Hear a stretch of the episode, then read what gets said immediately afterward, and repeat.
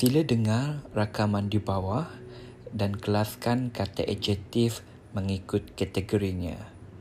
Rakaman 1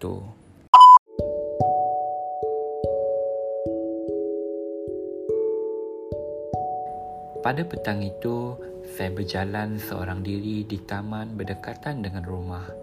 Taman itu sangat besar, luas serta mempunyai trek untuk berjoging. Taman itu juga mempunyai pelbagai bunga yang begitu cantik sekali. Ada bunga raya, bunga teratai, bunga kiambang dan juga sebagainya. Bunga-bunga terdiri daripada pelbagai warna. Antaranya ada yang berwarna merah, kuning, putih dan juga ungu. Ibu pernah berpesan agar tidak memetik bunga di taman supaya kekal cantik dan menawan. Rakaman 2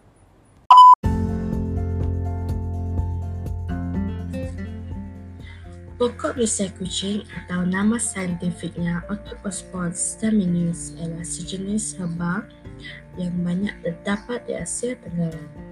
Misai kucing juga dikenali dengan pelbagai nama seperti kumis kucing ramujong, aristatus, jabati dan kidney tea.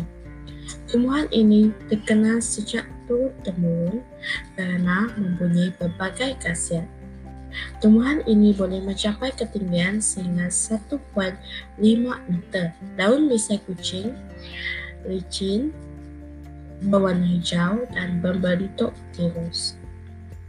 Rangkai daunnya pendek dan berwarna ungu kemerah-merahan. Bunga misai kucing berwarna putih kebiru-biruan dengan filamen yang panjang seolah-olah seperti misai kucing.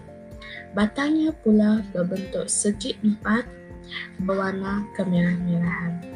Tumbuh tegak dan bercabang-cabang.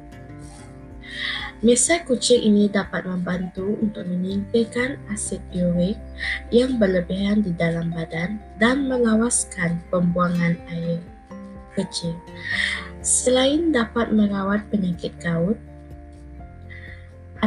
arteristik, reumatik, autisme dan mencegah pembentukan batu karang. Amalan meminum teh herba ini juga dapat mengurangkan kadar kolesterol dan tekanan darah tinggi di dalam badan. Rakaman 3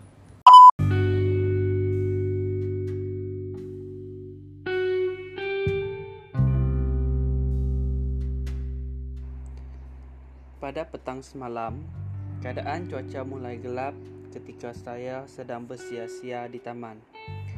Kawan saya mengajak kami untuk balik kerana dia berasa sejuk dan risau hujan akan turun sebentar lagi. Dalam perjalanan balik ke rumah, kami tersempak dengan sebuah kotak yang agak besar diletakkan di pintu masuk utama taman. Saya terus mengambil kotak tersebut dan ter- dan terperanjat melihat buku-buku lama yang berwarna-warni.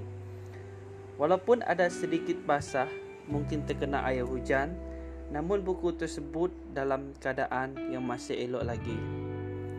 Lantas, saya terus mengambil kotak itu dan membawa ianya pulang.